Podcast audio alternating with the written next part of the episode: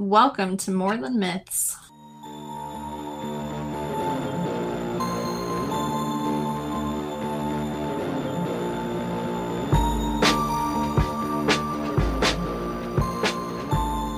Hello. How are you? Ugh, I'm good. I don't know why I made that sound. I didn't hear a sound. I didn't hear you make a weird sound. I said, ugh. Oh, Oh my. it's fine. Your Oh. door sounds scary. It is. It's treacherous. Squeaky door. Like, we get it, Yeah. door. You're scary. Yeah, we get it. We get it. You don't need to keep rubbing it in our faces. We understand. Yeah, I, Ultra spooky. Yeah, I've been sleeping with it open lately, which is in itself is just the worst, but it's so much better than be woken up by a squeaky door. You know? Mm. Do you not sleep with uh your door? You sleep with your door closed? Most of my life. Yeah. Really? I go through phases though, because there was a time like after I watched Paranormal Activity, I wanted the door open for a long time. I needed to see down the hallway. That movie was fucked up. But if I can't see down the hallway, I want it shut because I don't know what's coming anyway. I'd rather have the door notify me something's coming to get me. I love that. Notified by the door. Yeah. I just don't want to be startled. Next, you're gonna crinkle up a light bulb and spread it out. Last of Us Yeah. style. When did they do that? Oh yeah, yeah, yeah, yeah, yeah. Yeah. Oh, that show. Did you watch this week's? I did watch this week's. It's good. Was good. Yeah. It's really good. Uh, welcome No to More Than spoilers. Myths. Oh, sorry. What'd you say? Oh, no spoilers. No, we're a spoiler-free show, unless we tell you the Spoiler-free. entire movie that we. Unless we tell you to skip, you know, the next two minutes because we're going to spoil something. Right. Um, yeah, welcome to More Than Myths. Welcome to More Than Myths. We've been gone for a little bit. Uh, it's been a minute. It's been a minute. Yeah, had some life shit go down. So Yeah. Yeah, Haley was unable to life for a little bit. Unable so to life. He was unable to life. Yeah. Yeah.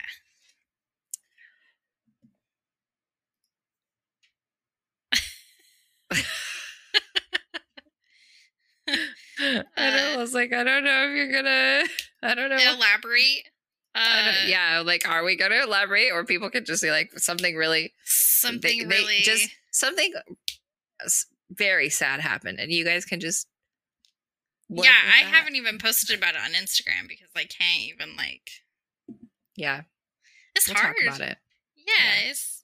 I mean, it's all right if I get like.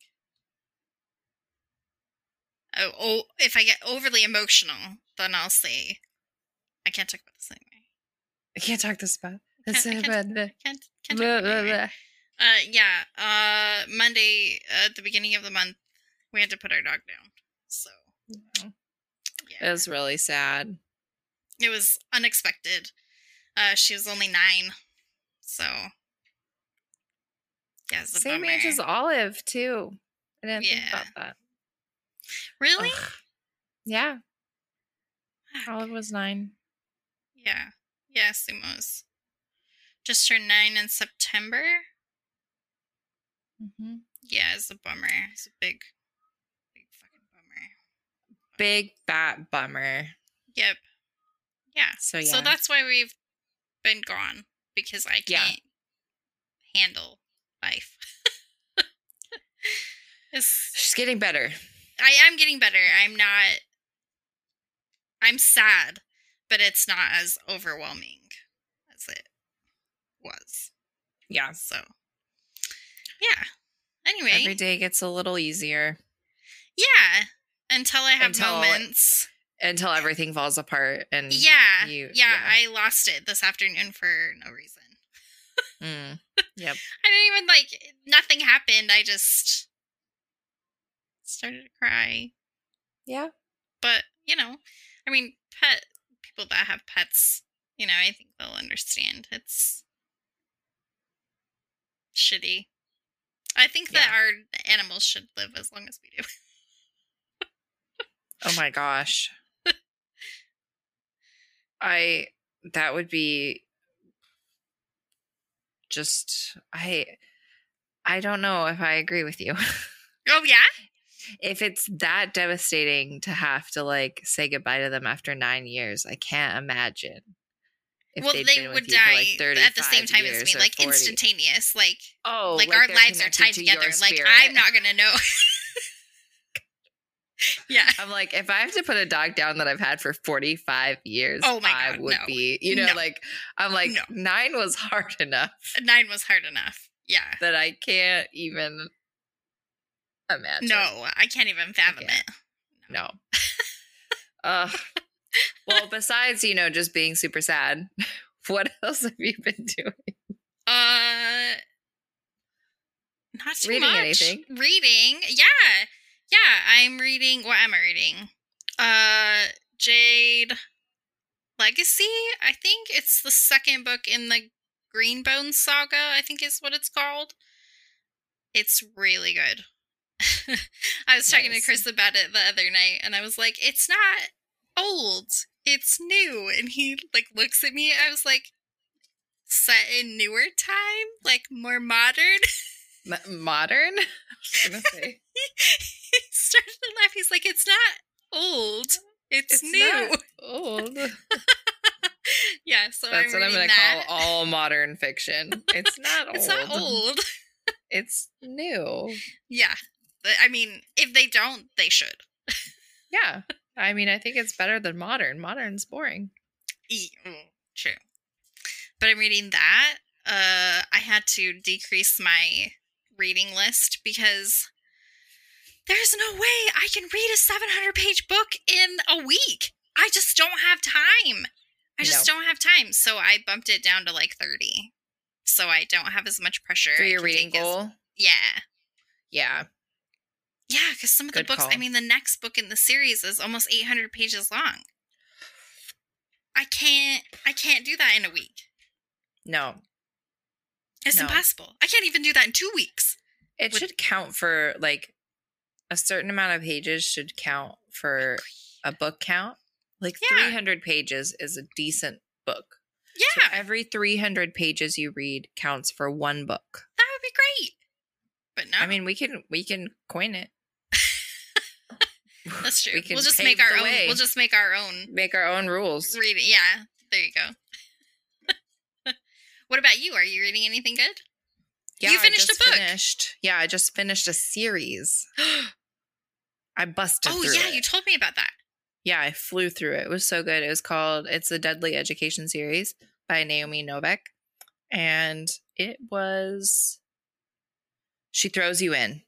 Yeah, She's like, "Here, I'm going to use all this terminology. You're going to have no fucking idea what's going on." So I Yeah. remember I started and I did an audiobook on this one cuz I I really like my fantasy series in audiobooks because Mm-hmm. I can hear the names, I can, you know, it's a whole thing. like the thing. like that Instagram. Me and Shibble and Yeah. Bob were left Bob. from blah blah blah blah. yep, exactly. Um so I'm like, "Oh yeah, I know how to say this." So then if I have the physical copy too, I can like look at it and then read it if I need to read somewhere else or whatever, Yeah. but um but so she throws you in, but it's like essentially a m- magical world set now and It's like not old. it's not old it's like now times it's new. it's new it's not old it's new um and, and it's about their like school for where they like send their like wizard or wizard kids Oh, gotcha. all of them are called wizards so Mhm. um but essentially there's these like bad entities called maleficaria that will that eat children because the like Oh. teenager mana is delicious and the most nutritious. Don't That quote me. tracks. Don't quote me on that. But um so they go to a school that's supposed to protect them, but essentially the like the Maleficari get in and can eat them at the school, so they have to be on their toes all the time. So it's like kind of Hunger Games, kind of like Harry Potter, but you know, a whole uh, but a really diverse cast of characters. Like ki- kids are from all over the world because it's Mhm. wizards from everywhere can only go to this one school hmm and it's just so like it's very inventive with the way how she like deals with magic and uh, Cool.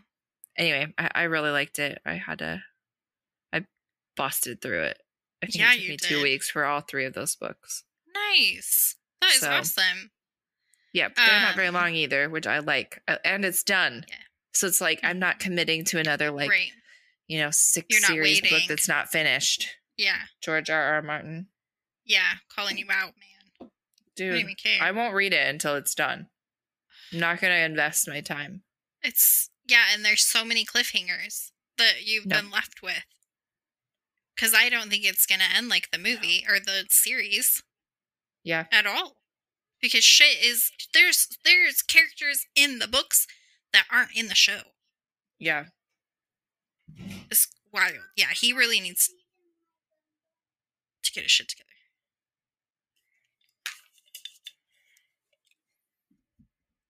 okay we're good I had to get a straw. Ooh, what are you drinking?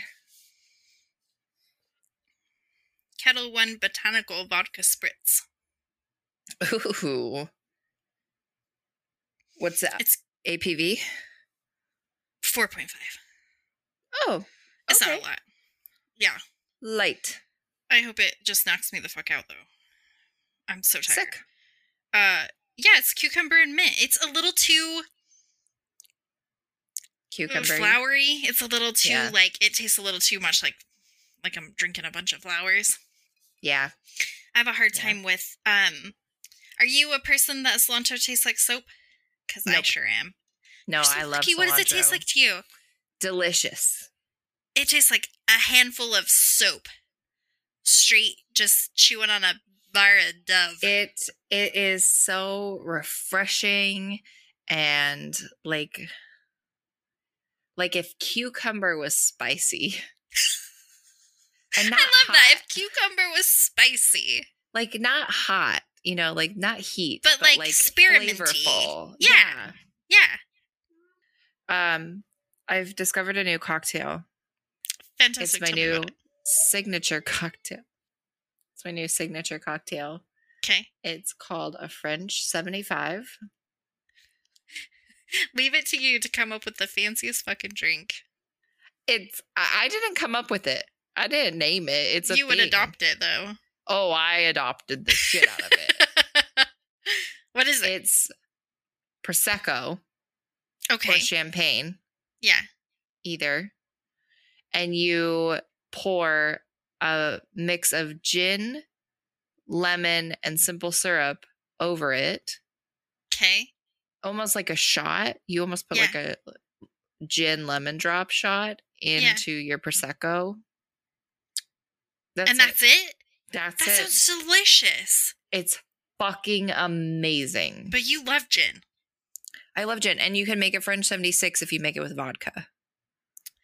See, that's more my speed. Yep, I know. So, uh, my friend Katie was over yesterday, and she's the one who introduced me to French 75s when we went out one night. And I was like, Katie, do you want to make French 75s? And she's like, Do you have this stuff?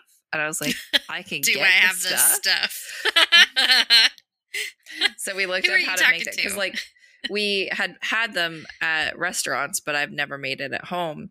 So we went and got the stuff at Safeway yesterday and made French 75s. that sounds amazing.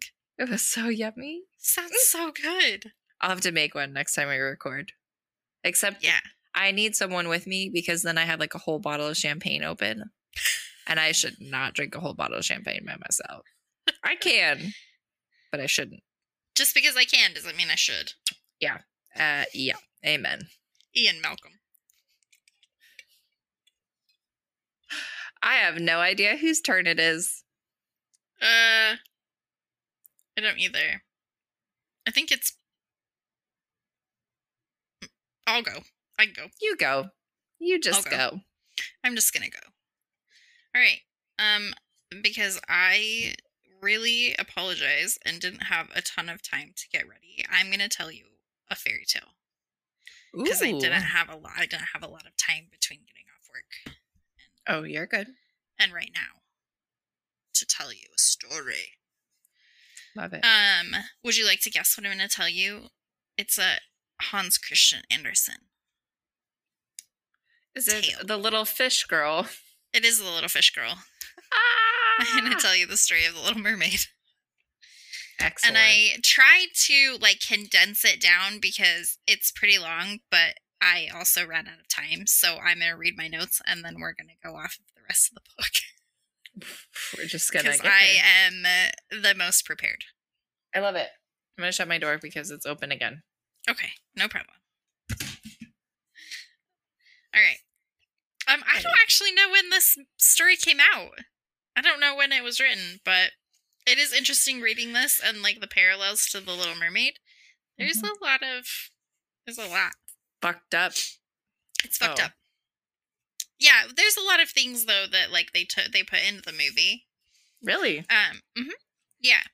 Um, all right, so here we go. Uh, far out in the ocean, in the deepest part, lies the castle of the Sea King. He had been a widower for a, a widower, A widower.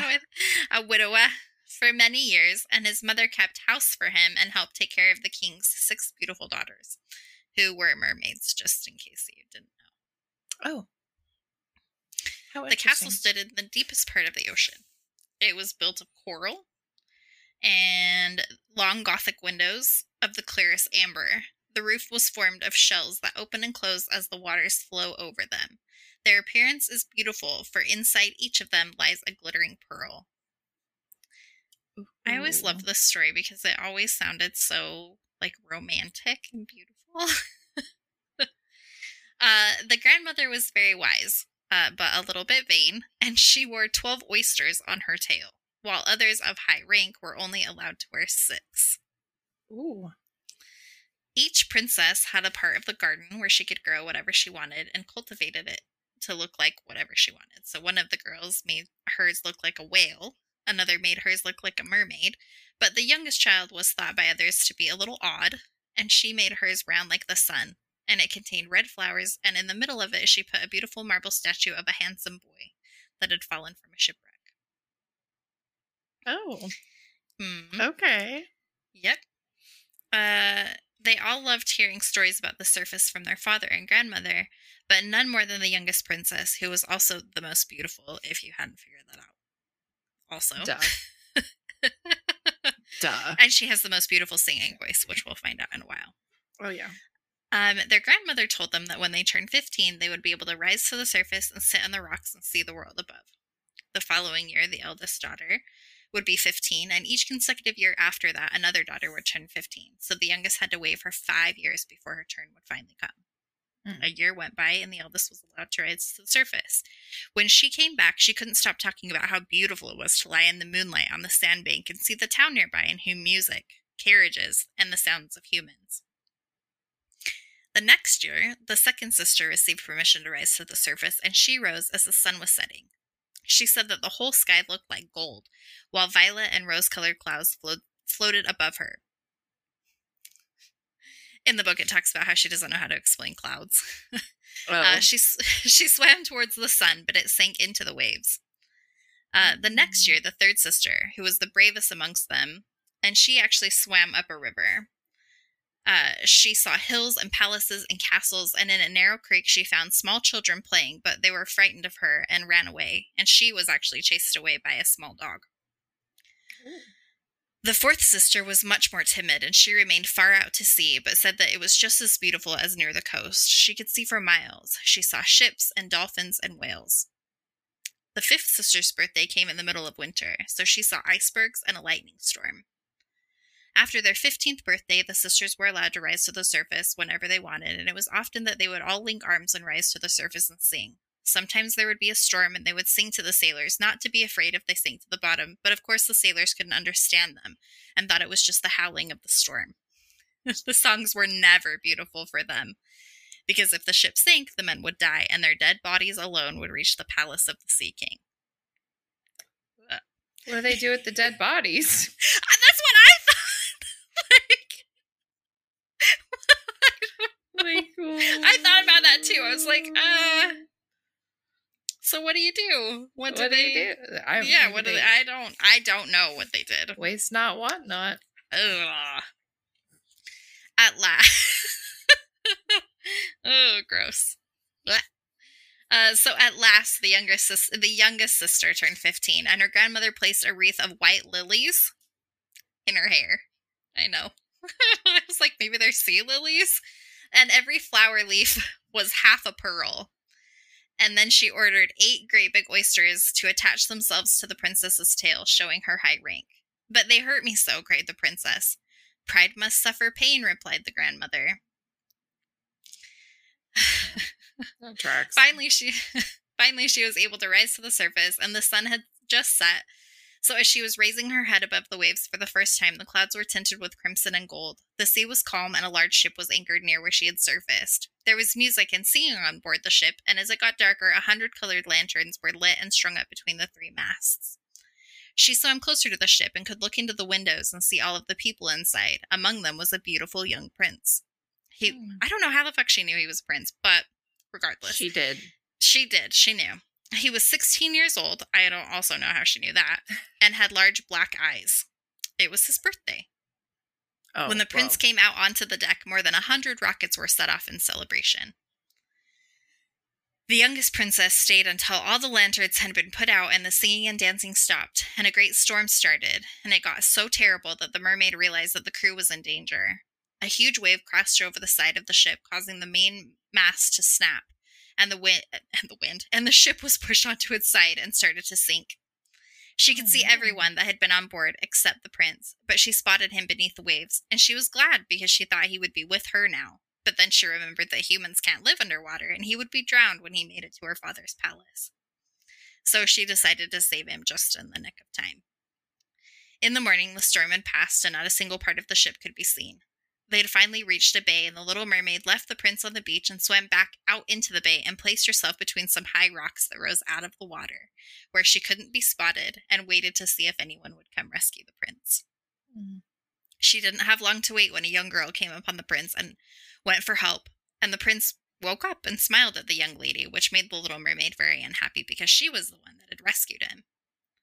Watching the prince be led away into the castle, she turned away and dived beneath the waves, returning to her father's castle.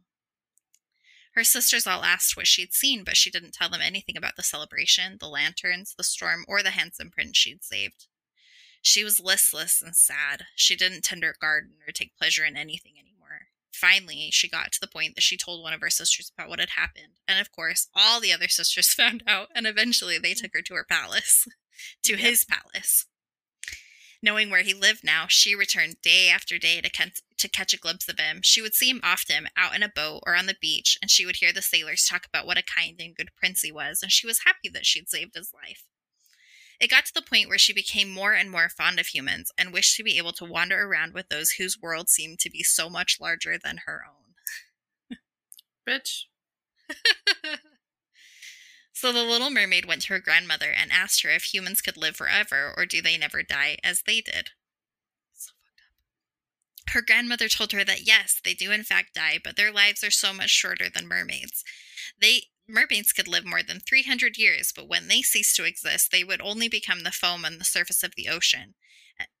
And they would not even have a grave down here. Mermaids have no immortal soul, and they wouldn't live again, but human beings have a soul which lives on forever after the body has turned to dust. Why don't mermaids have souls? I don't understand. That doesn't make any sense. I don't I mean, I it's part of the story, but I don't get I don't get why.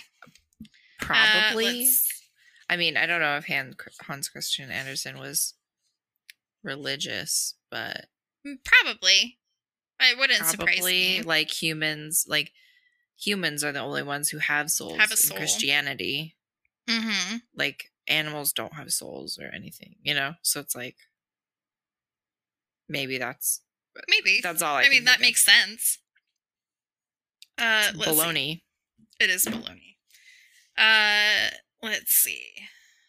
Uh, the grandmother explained that the only way that a mermaid would have a soul is unless a man were to love you so much that you were more to him than his father or mother, and if all his thoughts and all his love were fixed upon you, and the priest placed his right hand in yours, and he promised to be true to you here and hereafter, then his soul would glide into your body, and you would obtain a share in the future happiness of mankind. He would give a soul to you and retain his own as well, but this can never happen. Your fish's tail, which amongst us is considered so beautiful, is thought on earth to be quite ugly. They do not know any better, and they thought it necessary to have two stout props, which they call legs, in order to be handsome. So fucked up. Yeah. Uh, so that evening there was going to be a ball. Uh, the walls and ceilings of the large ballroom were of thick but transparent crystal. Hundreds of colossal shells, some of deep red, others of grass green, stood on either side in rows with blue fire in them, which lighted up the whole saloon and shone out through the walls so that the sea was also illuminated. Fish swam in and out of the crystal. On some of them, scales glowed with purple brilliancy. On others, they shone like silver and gold. Uh, let's see. Um, through the halls flowed a broad stream, and in it danced the mermen and the mermaids in the music of their own sweet singing. No one on earth had such a lovely voice as theirs, and the little mermaid sang sweet more sweetly than them all. The whole court applauded her with hands and tails, and for a moment her heart felt quite gay, for she knew she had the loveliest voice of any on earth or in the sea. But she soon again thought of the world above her, for she could not forget the charming prince, nor her sorrow that she could not have an immortal soul like his. Therefore, she crept away silently out of her father's palace, and while everything while was within was gladness and song, she sat in her own little garden, sad and alone. Mm. So She her hears- crab friend she- came to sing to her. well, she heard a bugling sound through the water and thought, He is certainly sailing above, he on whom my wishes depend, and on whose hands I should like to place the happiness of my life. I will venture all to him, and to, and to win an immortal soul while my sisters are dancing in my father's palace, I will go to the sea witch, for whom I have always been so much afraid, and she can give me counsel and help.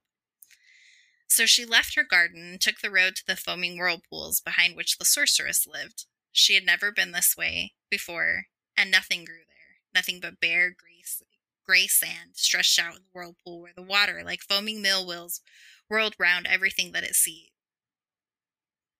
Everything that it seized. Through the midst of these crushing whirlpools, the little mermaid was obligated to pass to reach the domain of the sea witch. And also for a long distance, the only road lay right across a quantity of warm, bubbling mire, called by the witch her turf moor. I don't know what that means. Beyond this stood her house, in the center of a strange forest, in which all the trees and flowers were polypi. Polypi? Polypi? Polypi?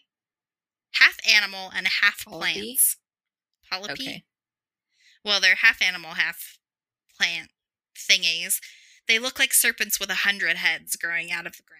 The branches were Ew. long, slimy arms with fingers like flexible worms, moving limb after limb from the root to the tip. All that could be reached in the sea they seized upon and held fast so that it never escaped from their clutches. Yuck. The little mermaid was so alarmed at what she saw that she stood still and her heart beat with fear. And she was very nearly turned back, but she thought of the prince and of the human soul for which she longed. Her courage returned, and she tied her hair up in a bun so that the polypi couldn't seize it. She swam as fast as she could through the water between the supple arms and fingers of the ugly polypi, which were stretched out on either side of her. The white skeletons of human beings who had perished at sea and had sunken down into the deep water, skeletons of land animals, oars, rudders, and chests of ships were lying tightly grasped by their clinging arms. Oh. She came to a space of marshy ground in the woods. In the midst of this spot stood a house built with bones of shipwrecked human beings. There sat the sea witch. allowing a toad to eat from her mouth, just as people feed a canary with a piece of sugar. Ew. Are there sea toads? I don't know. I don't think so. I don't think so. Not at the bottom of the ocean. no. No. They're amphibians, which means yeah, they need Hans air Christian and Andersen water. was just making stuff up. Yeah, he's just making He's just stuff making up, stuff up. like mermaids. Like mermaids. And the fact that they don't have a soul. yeah. God, that's absolutely outrageous. It's ridiculous. Of course they have mermaids souls. not have a soul. I wish I could do a scary voice. I know what you want, said the sea witch. Come in, come in, Come my in. child. it is very stupid of you, but you shall have your way, and it will bring you to sorrow, my pretty princess. You want to get rid of your fish's tail and to have two supports instead of it, like human beings on earth, so that the young prince may fall in love with you, and that you may have an immortal soul. You are but just in time, said the witch, for after sunrise tomorrow I should not be able to help you till the end of another year. I will prepare a drought? Drop? A- Drop, How do you. s- Drop? drop, drop, draft, draft. I'll prepare a drink for you, with which you should you must swim to land tomorrow before sunrise. Sit down on the shore and drink it. Your tail will then disappear and shrink up into what mankind called legs, and you will feel great pain, as if a sword, as if a sword were passing through you. But all who see you will say that you are the prettiest little human being they ever saw. You will still have the same floating graceness of movement, and no dancer will ever tread so lightly, but at every step you take, it will feel as if you are treading upon sharp knives, and that the blood must flow. If you will bear all of this, I will help you. Yes, I will, said the little princess in a trembling voice as she thought of the prince and the immortal soul. But think again, said the witch, for when once your shape has become like a human being, you can no more be a mermaid. You will never return through the waters to your sister or to your father's palace again, and if you do not win the love of the prince so that he was so he is willing to forget his father and mother for your sake and to love you with his whole soul and allow the priest to join your hands that you may be that you may be man and wife, then you will never have an immortal soul. The first morning after he marries another, your heart will break and you will become foam on the crest of the waves. I will do it, said the mermaid, and she became pale as death. But I must be paid also, said the witch. It is not a trifle that I ask. You have the you have the sweetest voice of any who dwell here in the depths of the sea, and you believe that you will not that you will be able to charm the prince with it also. But this voice you must give to me. The best thing you possess will I have for the price of my potion. My own my own blood must be mixed with it, that it may be as sharp as a two-edged sword. But if you take away my voice, with the little mermaid, what is left for me? Your beautiful form, your graceful you walks. have your looks, your pretty face. yeah. and your expressive eyes. Surely with those you can en- enha- enchain a man's heart. Well, have you lost your courage? Put out your little tongue that I may cut it off as my payment. Then you shall have Whoa. the powerful potion. Wow. Have you never read this story? I have. It's been a long. yeah. time, though. It's fucked up. I forgot about the tongue. Yeah. It shall be, said the little mermaid. Then the witch placed her cauldron on the fire to prepare the magical potion. Cleanliness is a good thing, said she, scouring the vessels with snakes, which she had tied together in a large knot. Then she pricked herself in the breast and let the black blood drop into it. The steam that rose formed itself into, su- into such horrible shapes that no one could look at them without fear.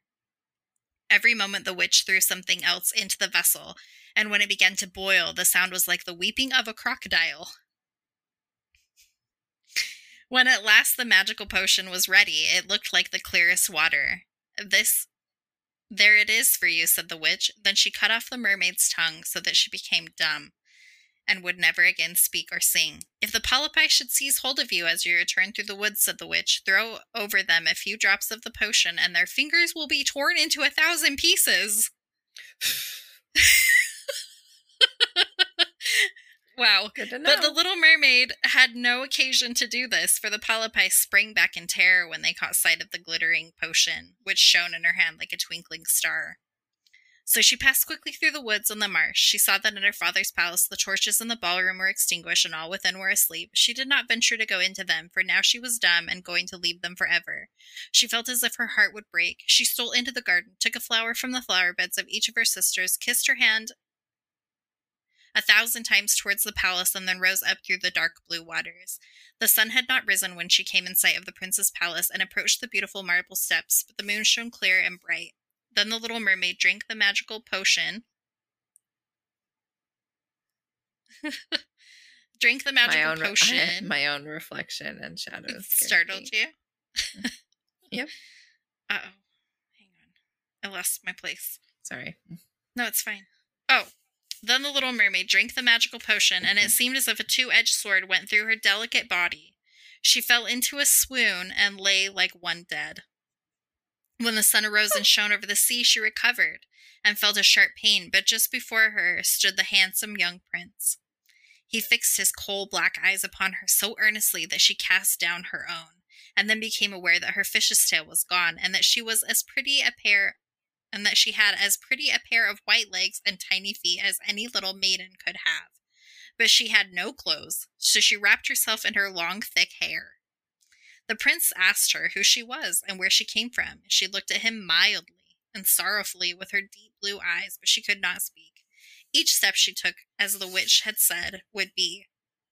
She felt as if treading upon the points of needles or sharp knives, but she bore it willingly, but stepped as lightly by the prince's side as a soap bubble, so that he and all who saw her wondered at her graceful swaying movements. She was very soon arrayed in costly robes of silk and muslin, and the most beautiful creature in the palace, but she was dumb and could neither sing nor speak. That night at the palace there was a party with singers and a great sorrow. I changed it because I didn't like what he wrote. Uh, let's see. Oh no. Uh, let's see. Uh, so the prince told her that she would remain with him always. He had a page's dress made for her that she might accompany him on horseback. They rode together through the through the woods, and she climbed with the prince to the tops of high mountains. And although her tender feet bled so that every step was marked, she only laughed and followed him till they could see the clouds beneath them, looking like a flock of birds traveling to distant lands. While at the prince's palace, and while all the household was asleep, she would go and sit in the broad marble steps for it to ease her burning feet, to bathe them in the cold sea water when she thought of those below in the deep. Once during the night, her sisters came up arm in arm, singing sorrowfully as they floated in the water. She beckoned to them, and then they recognized her and told her how she grieved, how she had grieved them. After that, they came to the same place every night, and once she saw in the distance her old grandmother, who had not been to the surface of the sea for many years, and the old sea king, her father, with his crown on his head. They stretched out their hands towards her, but they did not venture so near the land as her sisters did. As the days passed, she loved the prince more fondly, and he loved her as he would love a little child. But it never came into his head to make her his wife. Yet, unless he married her, she would not receive an immortal soul, and on the morning after his marriage with another, she would dissolve into the foams of the sea. Mm. Do you not love me the best of them all? said the eyes of the little mermaid, seemed to say as he took her into his arms and kissed her fair forehead. Yes, you are dear to me, said the prince, for you have the best heart, and you are the most devoted to me. You are like a young maiden whom I once saw, but whom I shall never meet again. I was in a ship that was wrecked, and the wave crashed me ashore near a holy temple where several young maidens performed the service. The youngest of them found me on the shore and saved my life. I saw her but twice, and she is the only one in the world whom I could love. So annoying. But you are like her. I know, right? you are like her, and you have almost driven her image out of my mind. She belongs to the holy temple, and my good fortune has sent you to me instead of her, and we will never part. Ah, he knows not that it was I who saved his life, thought the little mermaid. I carried him over the sea to the woods where the temple stands. I stood beneath the foam and watched till the human beings came to help him. I saw the pretty maiden that he loves better than he loves me, said the mermaid. But she could not shed a tear. He says the maiden belongs to the holy temple, therefore she will never return to the world. They will not they will meet no more while I am at his side and see him every day. I will take care of him and love him and give him my life for his sake. Very soon it was said that the prince must marry and that the beautiful daughter of a neighboring king would be his wife, for a fine ship was being fitted. Although the prince gave out that he merely intended to pay a visit to the king, it was generally supposed that he really went to see his daughter. A great company were to go with him. I must travel, he said to her. I must see this beautiful princess my parents desire. But they will not oblige me to bring her home as my bride. I cannot love her. She is not like the beautiful maiden in the temple whom you resemble. If I were forced to choose a bride, I would rather choose you, my dumb foundling. I hate this story. With those express it's horrible. With those expressive eyes. And then he kissed her. I know, he's just fucking he's just he's just a dick. And then he kissed her rosy mouth, played with her long waving hair, and laid his hand on her heart while she dreamed of human happiness and an immortal soul. It's so upsetting. The next morning, the ship sailed into the harbor of a beautiful town belonging to the king whom the prince was going to visit. The church Mhm. bells were ringing, and from the high towers sounded a flourish of trumpets, and soldiers with flying colors and glittering bayonets lined the rocks throughout which they passed. Every day was a festival, balls and entertainment following one another. But the prince, w- but the princess had not yet appeared. People said that she was being brought up and educated in a religious house, where she was learning every royal virtue. At last she came. Then the little mermaid, who was very anxious to see whether she was really beautiful, was obliged to acknowledge that she had never seen a more perfect vision of beauty. Her skin was delicately fair, and beneath her long dark eyelashes, her laughing blue eyes shone with truth and purity. Blah, blah, It was blah, you, said the prince. I know. It was you, said the prince, who saved my life when I lay dead on the beach. No, it fucking wasn't. and he folded his blushing bride into his arms. Oh, I am too happy, said he to the little mermaid. My fondest hopes are all fulfilled. You will rejoice at my happiness, for your devotion to me is great and sincere. The little mermaid kissed his hand and felt as if her heart were already broken. His wedding morning would bring death to her, and she would change into the foam in the sea. All the church bells rang, and the heralds rode around the town proclaiming the betrothal. Perfumed oils were burned, and costly silver lamps on every altar. Blah blah blah. Uh, let's see. Uh, let's skip that. Um, when it grew dark and the color of numbered lamp lanterns were hit and hit lit, and the sailors danced merrily on the deck, the little mermaid could not help thinking of her first rising out of the sea when she had seen familiar festivals and joy. She joined in the dance, poised herself in the air as a swallow when he pursued his prey, and all present cheered her with wonder. She had never danced so elegantly before. Her tender feet felt as if cut with sharp knives, but she cared not for it. A sharper pang had pierced through her heart. She knew this was the last evening she would ever see the prince, for whom she had forsaken her kindred and her home. She had given up her beautiful voice and suffered unbear- unheard of pain daily for him, while he knew nothing of it. This was the last evening that she might breathe the same air with him, or gaze at the starry sky and the deep sea. An eternal night without a thought or a dream awaited her. She had no soul, and nor would she ever win one. All was joy and gaiety on board ship, on board ship till long after midnight. She laughed and danced with the rest, while the thoughts of death were in her heart. The prince kissed his beautiful bride while she played with his raven hair till they went arm in arm to rest in the splendid tent. The little mermaid leaned her white arms on the edge of the vessel and looked towards the east for the first blush of morning, for that first ray of dawn that would bring her death. She saw her sisters riding out, rising out of the flood. They were as pale as herself, but their long, beautiful hair waved no more in the wind. It had been cut off.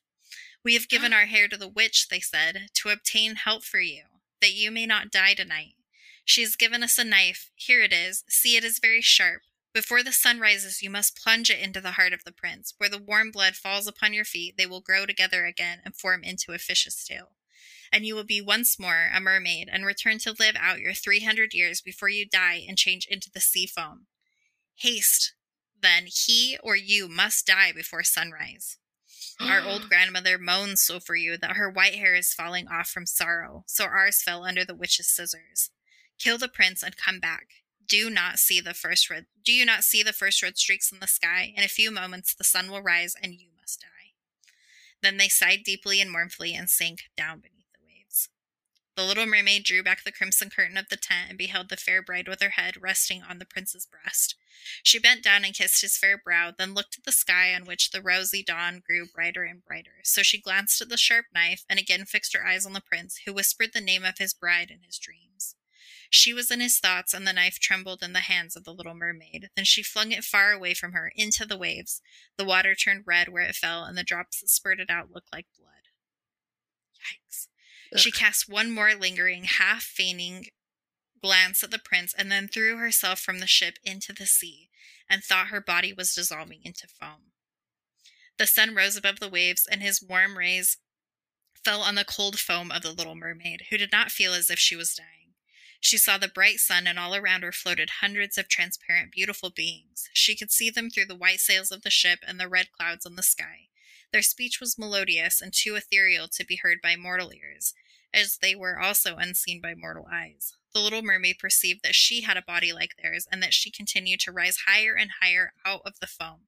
Where am I? asked she, and her voice sounded ethereal, as the voice of those whom who were with her. No earthly music could imitate it. Amongst the daughters of the air, answered one of them, a mermaid has not an immortal soul, no, nor can she obtain one unless she wins the love of a human being. On the power of another hangs her eternal destiny, but the daughters of the air, although they do not possess an immortal soul, can, by their good deeds, procure one for themselves. We fly to warm countries and cool the sultry air that destroys mankind with the pestilence. We carry the perfume of flowers to spread health and restoration. After we have strive, striven for 300 years to all the good in our power, we receive an immortal soul and take part in the happiness of mankind. You poor little mermaid have tried with your whole heart to do as we are doing. You have suffered and endured and raised yourself to the spirit world by your good deed. And now by striving for 300 years in the same, you may obtain a mortal soul, an immortal soul. The little mermaid lifted her glorified eyes towards the sun and felt them for the first time filling with tears. On the ship in which she had left the prince, there were there was life and noise. She saw him and his beautiful bride searching for her. Sorrowfully they gazed at the pearly foam as if they knew she had thrown herself into the waves. Unseen, she kissed the forehead of the bride and fanned the prince, and then mounted with the other children of the air to the rosy clouds that fro- floated through the ether.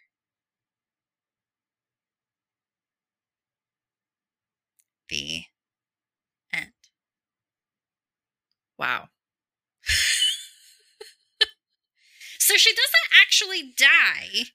She gets an opportunity to live She gets on an opportunity to have an immortal soul.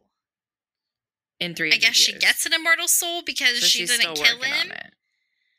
Well, uh, I don't know because the daughters of the wind didn't have an immortal soul, and they had to like fly around the world bringing the scent of flowers to people. Yeah. I used to have an illustrated version of this story, and I'm trying to see if I can find it. Oh, of the Hans Christian Andersen. Yeah, Ooh, because I re- like I've read it, I know, and I know it's upsetting. I think this is it, but maybe not. I'll have to look around, see if I can find it. well there you go. Yeah. Fucked up But- story of the Little Why didn't you just kill him? I Like he was such a dick. He's such a dick. Such a dick. And he didn't yeah, he didn't love her and he was so condescending to her. He just didn't love her like that. No. He was just a jerk. like, he was just yeah. a jerk. I don't know. Just the worst. Anyway, we could there you we go. could dive into it. We could really like. He Tear doesn't have to love her. no. She, but she like doesn't even know him. Well, and her sisters cut off all their hair They're to try to beautiful save her life, and so uh, yeah, I mean, I'm guessing their, their hair her grandma was back. distraught. Like her grandma was distraught. Her dad was distraught. Like all these people love you and, And want you, you to come home, and you want- still threw your life away for a guy who didn't. didn't love love you. you. Boo. So sad. sad. yeah. Anyway, there you go. It is upsetting, and the whole like knife thing, and yeah, Yeah. Just poor little mermaid. poor little mermaid. Poor Nana. Poor Nana. Poor Nana. Poor Nana.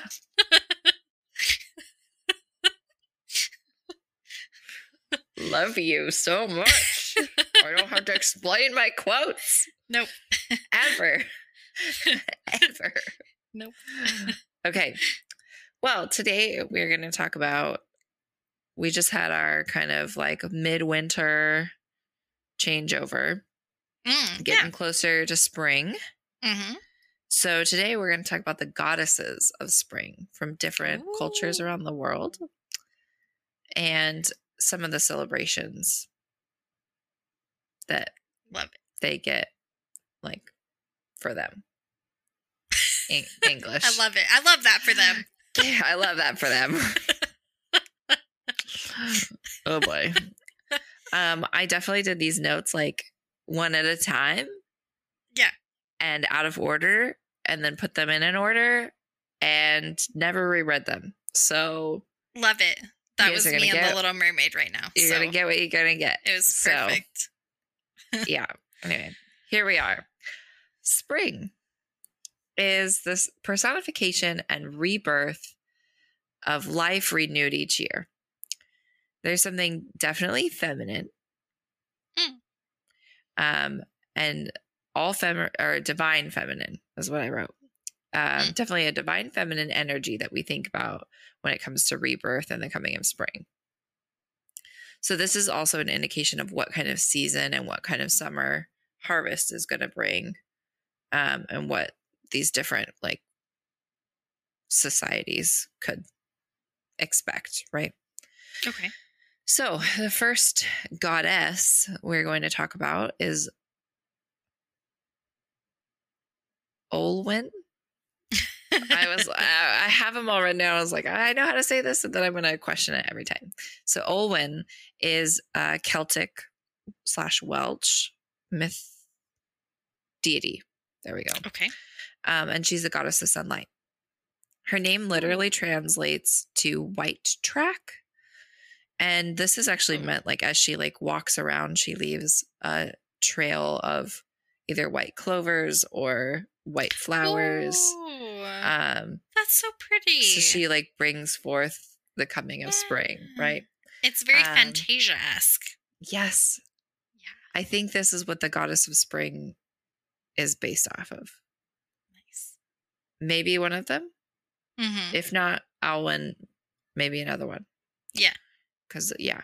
Um she's also known to have golden hair that shines. It's supposed to be lighter than a broom. Lighter than a broom. Yeah. Like straw. Oh, Yeah. okay. Um and this is also a personification of sun and why she is associated with spring. Okay. Her father, who is a giant actually, was fated to die if she ever married. Oh no. Yeah.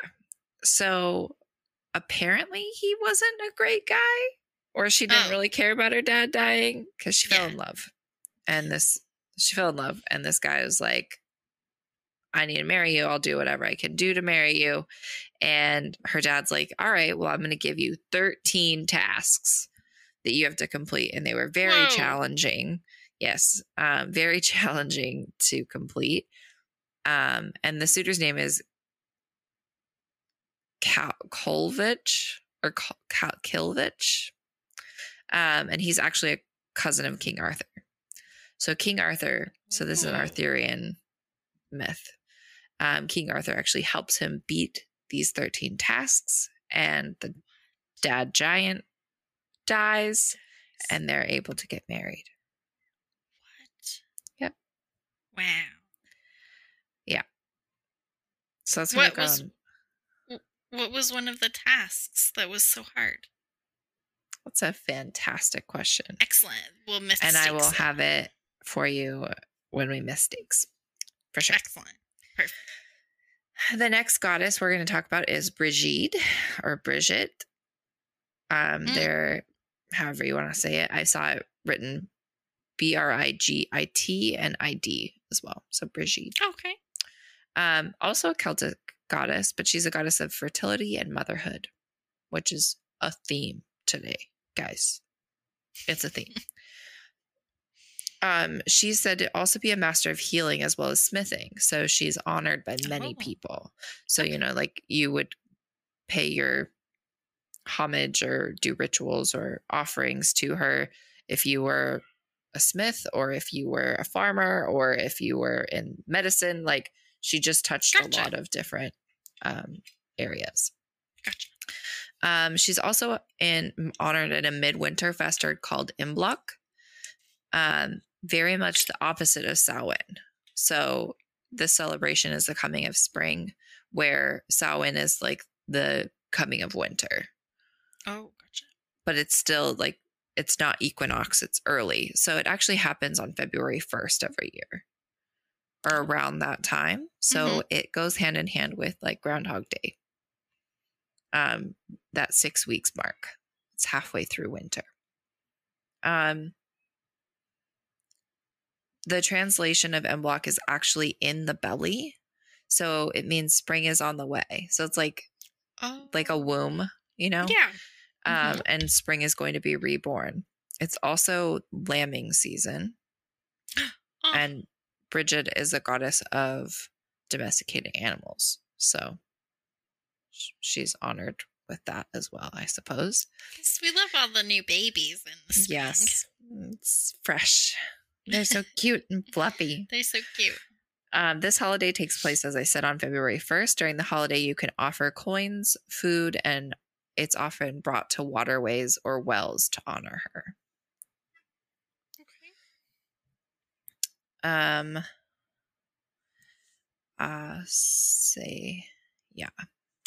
Um, Asaya is a goddess in West African religions, and she is the fertility goddess. And her husband, Nimene, uh, is the god who brings the rain. So together they are rebirth and growth. Um, she's often honored and sometimes um, or honored annually and sometimes biannually with a large gathering with family um, and where they share food and they feast. Hmm. Um, she doesn't usually have any formalized temples, but is honored while like farmers are working with soil for the first time in the season, um, Mhm. as well as t- they will take Thursdays off, which is her sacred day to honor her. Oh, okay. Um, Kostroma is the Russian fertility goddess, and she's the personification of spring. Weird. Um, Weird. her name is translated into bonfire. So Ooh, at the end of that. Yeah, so at the end of each spring, she's said to die, and then she is reborn at the end of each winter. Um, the rites of Semik are devoted to her, so that's what her festival is called. And um, during the festival, there is a straw figure that portrays Kostromana. Kostra. Kos. Why did I forget how to say this? Kostroma. There we go. I was like, storm uh Kostroma. Um so the straw figure portrays portrays Kostroma and at first the figured is honored and they like pray to her or they like you know go to her feet and cherish this figure yeah. but then it changes and they either burn her Yikes. or tear her Okay. apart with their hands. Oh. Oh.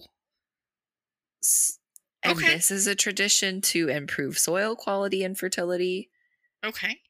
And yeah, she just goes through the cycle of being there and death. Yeah, and, then not.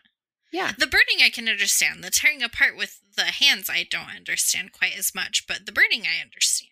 Yeah, it feels violent. And actually, it, It reminded me a lot little of. Midsummer. Yeah. Yeah. Yeah. Yeah. Yeah. It makes me like, yeah, I bet Mhm. there's some similar Oh, you know. for sure. folklore Interesting. And then inspiration. So, anyway, Interesting. Hmm. the next one is my favorite one because I had no Okay. idea she has existed. Arturo or Artrio. Okay. Artio. I don't know if the E is hard or the I is hard or I don't know if it's an I or an E, but it's an I. Okay. Anyway, she is a Swiss slash Celtic bear goddess. Yeah, she's a fucking bear. Um, she's considered a Dwiss. A Dwiss. Oh my god. she's considered a Swiss deity because the because of the Celtic tribe who migrated to Switzerland around 450 BC. So it was a traditionally like a Celtic myth, but it was adopted in Swiss. Swiss, so fuck me, Swiss mythology. I'm gonna Got start it. saying that to do warm ups now. Swiss, Swiss mythology. Swiss mythology. That's tough. Swish. Swish. It's Swish. Swish. Swiss mythology. Yeah, that's tough. Yep. That Swiss. There you get go. ya. Get That you. Swiss will get you. Um, and so, anyway, she's personified or represented as a female bear because bear, bears actually conceive in the fall when they have babies, and then they go into hibernation pregnant, and then they emerge with their new cub, they have their babies while they're in hibernation. It's wild. symbolizing rebirth and offspring and like new babies at the beginning of spring. Baby Um, bears. Oh, cute. Get out of here with that. She also symbolizes wildlife, transformation, and abundance. So bears are also associated with ship shipping. Yeah. So this is again a transformation, a change from one thing into another. And so there's some like um, artwork I saw where she's a bear or she's a woman who can change into a bear. Yeah. Um, but yeah, I was definitely thinking about like Brave, and I was thinking Oh, about for sure. Brother Bear as well, where like bears and transformation, like both Disney movies Mhm. I can think of have a transformation, Into and bears. the bear is the transformation, right? Yeah. I never drew that parallel before. Why are you a bear? You're supposed to change your mind. yeah. Um, also, hibernation has its own meaning with change and transformation. So it's another reason she gets that association. Aoster is a pagan goddess of dawn, and she is celebrated during the spring equinox, which was actually the original ancient Germanic celebration of Easter. Oh, okay. Aoster, Easter. Mm. Um, and Aoster, or some part of that word, is German April. So it like Oh, okay. it's like in the month of April. So Easter is actually an ancient holiday that predates Christianity and has nothing to do with Jesus originally. um actually still determined today by the pagan solar calendar or lunar calendar. Um so if you're trying to figure out when Easter is, it's the Sunday after the first full moon after the spring equinox. So this was decided long before Jesus was crucified, kind of thing. Even a whisper. Even a whisper before he was a thought. Mm-hmm. Um, painting eggs bright colors is actually original pagan tradition, as well as rabbits, also symbolizing fertility. Um, so Aoster, this all relates back to her, and she is honored a lot more. She's a, becoming more prevalent with modernization of like pagan traditions. Um, Yeah. and you know her stories are being retold, and you can look into some of the old ancient like pagan traditions for Easter if you don't celebrate Christian Easter. Yeah, I didn't know that rabbits were like such a big part of like paganism. Mm-hmm. And yeah, it's interesting. Yep. Anyway, those are my spring goddesses for you and some of their celebrations. I feel like I could do a whole episode on Imbolc and also on Easter, so I might come back and do a little bit more dive into the, that history soon. Oh, I love it. That was great. So cool. It's been a minute. It's been a minute. Yeah. Yeah. Why did I make you small? In a minute, Amanita sentimental manner. I'm gonna need a. Let me tell you though. Tell me me. too. Ugh, right. Me too. It's a long. It's a long day at work, man. Mm-hmm. She Oh, she would have th- you would have thought for a holiday. You would have thought for a holiday that people would have been like, "No, I don't need to go to Colombia." That is not the case. They need to go to Colombia. they need to go to Colombia. They got to travel. People people got to travel People got to travel all the time. all the time. Yep. Anyway, thank you guys for tuning in today. We're sorry we missed you for so long, but we're back. We're here. We're ready to put out more episodes for you. So make sure you check us out on Instagram, Facebook, Twitter, TikTok, and say hi. Tell us if you missed us. Yeah, you can send us an email telling us how much you missed us at more than myths podcast at gmail.com. We would love to hear.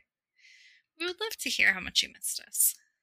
Please. Uh, wherever you podcast, we also podcast. Uh, Apple, Spotify, Google. We're all over the place. Um, if you have a minute, you can just leave a review or follow and subscribe. Just gives the little pod a little pump. Yep, it sure does. And remember, if you love us, to tell your friends, tell your family, and to tell everyone you know. Tell, climb up on the roof and scream it to the world. Please. Until next time, stay curious. Bye.